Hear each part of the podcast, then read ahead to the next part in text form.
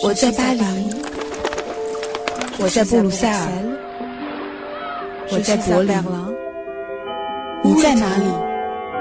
在喜马拉雅随意听欧洲，欧洲就在你的耳朵里。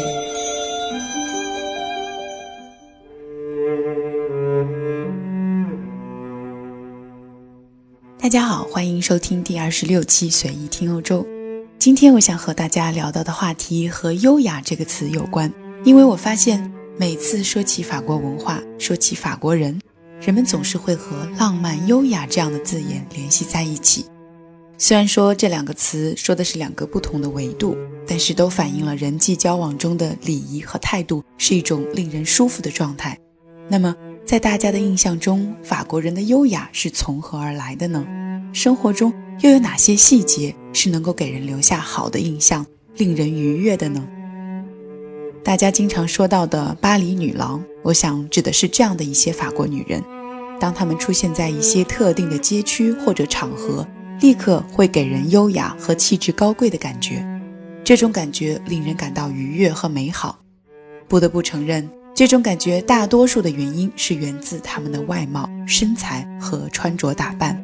但是如果他们的举止和言行也能够如预期般的得体，那么他们身上美好香水的味道也会让他们的灵魂也沾上香气，令人着迷。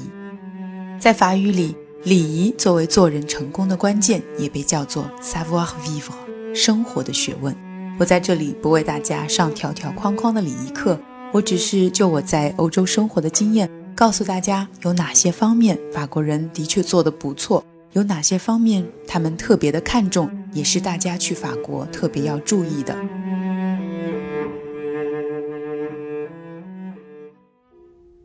我们以餐桌礼仪为例，很多朋友对吃西餐的礼仪很头痛。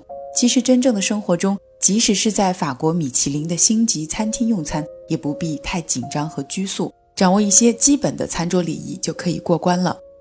用餐是刀在餐盘的右边。叉在餐盘的左手边，叉齿向下。用餐的时候，刀永远不要碰到嘴。用勺喝汤的时候，不要一勺盛得太满。喝的时候不要发出声音。酒杯也不要盛满，小口小口的慢慢喝。餐巾是展开放在膝盖上，不过只能用来擦嘴，不能用来擦拭刀叉，也不能擦汗。需要离开的时候，餐巾要放在餐盘边。用餐结束时，餐巾也要摊开放在餐盘边，刀叉要平行放在餐盘中。我个人认为，记住这几点基本的就可以了。其实并没有那么复杂。大家如果留意，就会发现法国餐厅里的标准模式其实是只有餐具碰撞餐盘和碰杯的声音，伴有低调轻柔的背景音乐。人们交谈的声音也是非常低沉的，近乎喃喃细语。当然，更加大众一点的餐厅，比如酒馆，那么环境就会更加热闹了，声音也会更加的嘈杂。但是你很少看到大声喧哗的人。不管在哪里，得体优雅的举止，永远是注意到周围的环境还有其他人，不要让自己的行为影响到别人的体验。那么这样就会有一个良好的公共场合的交流环境。当然，除了用餐方面。生活中其他方面的细节，我觉得也同样容易给人留下印象。比如在和法国人交谈的过程中，要特别注意对方说话的时候不要看表，不要当面随意打哈欠。与对方交流的过程中，要注意不要不看对方的眼睛。你经常可以听到法国陌生人之间互相说 “Pardon, je suis désolé”，或者是 “Excusez-moi” 等等这样的道歉用语，并且报以微笑。如是种种。我觉得最终是基于在社会中互不相识的人与人之间，也都有着比较牢固，也很具备约束力的一种关系，那就是基本的尊重。在法国，即使是在较熟悉的人之间，人们对于别人的私事也保持着相当的距离，互相之间并没有攀比的情绪，也从来不会轻易发表自己的评论或者看法。把当面评论对方的身体变化作为问候语的情况，在法国是几乎不可想象。少了很多别人的眼光和议论，那么人们都是按照自己相对自然放松的方式在生活，更在乎的是自己的感受，而不是别人的看法。所以时间久了，也就会觉得自由自在，并没有什么外界的压力。而我刚才说到的法国的优雅女性，她们的内心恰恰是自信和自由的。六十多岁的老太太穿鲜红的衣服，涂想涂的任何颜色的指甲油，本身就是源于自我的这份坚定的认可和对美的坚定的追求。当然，更多法国人的优雅总是离不开更加内涵和深邃一些的味道，就像一些非常迷人的香水味道，走近了才可以闻到，但却总是非常特别。总觉得法国人身上有一款集体香水。有两种主要的成分，那就是艺术和书。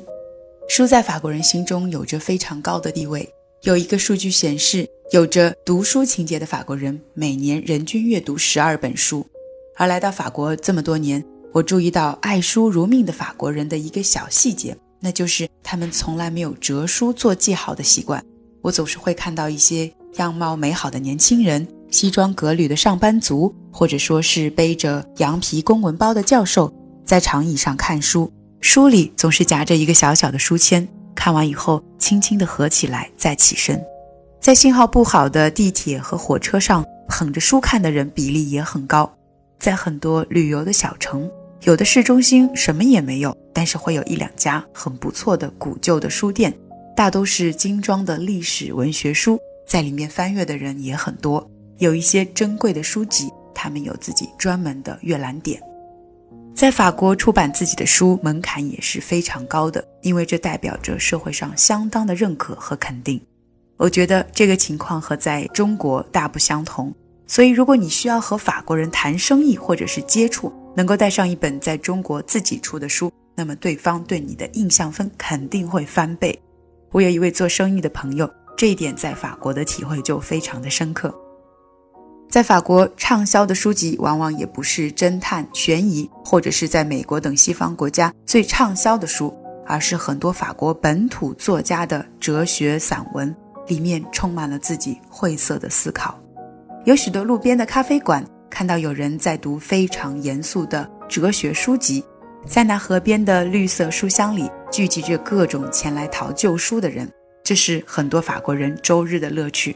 我想。爱读书的习惯也和法国人整体具备基本的社会学和哲学的知识有关。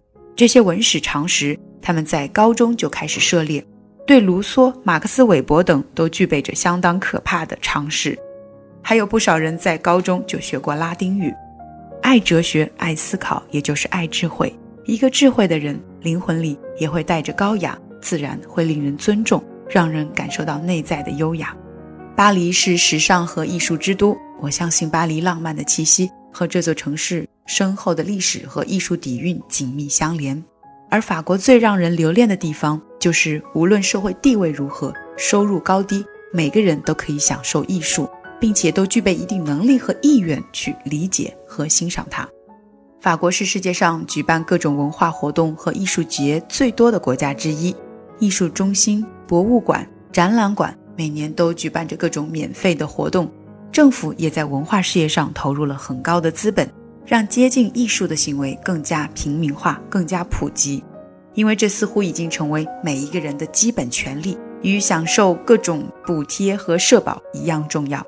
你既可以看到艺术家在街头的涂鸦之作，也可以在每周的第一个礼拜天走进卢浮宫免费观光。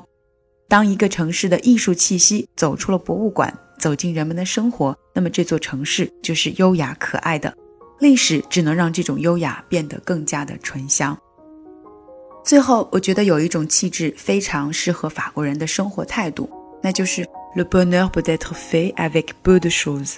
一点点无谓的小事，也许就能让你感到幸福。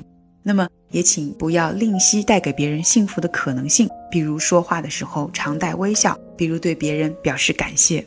我也常常听到很多人说法国的浪漫和优雅不过徒有虚名，但是我认为巴黎是多面的，也是独特的。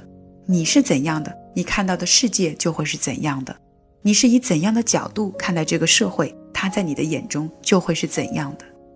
优雅是一个被打包的总和，里面的内容有很多，但我相信所有的优雅都从懂得礼仪和内心自信开始。正如法国高中课文里写到的一句话。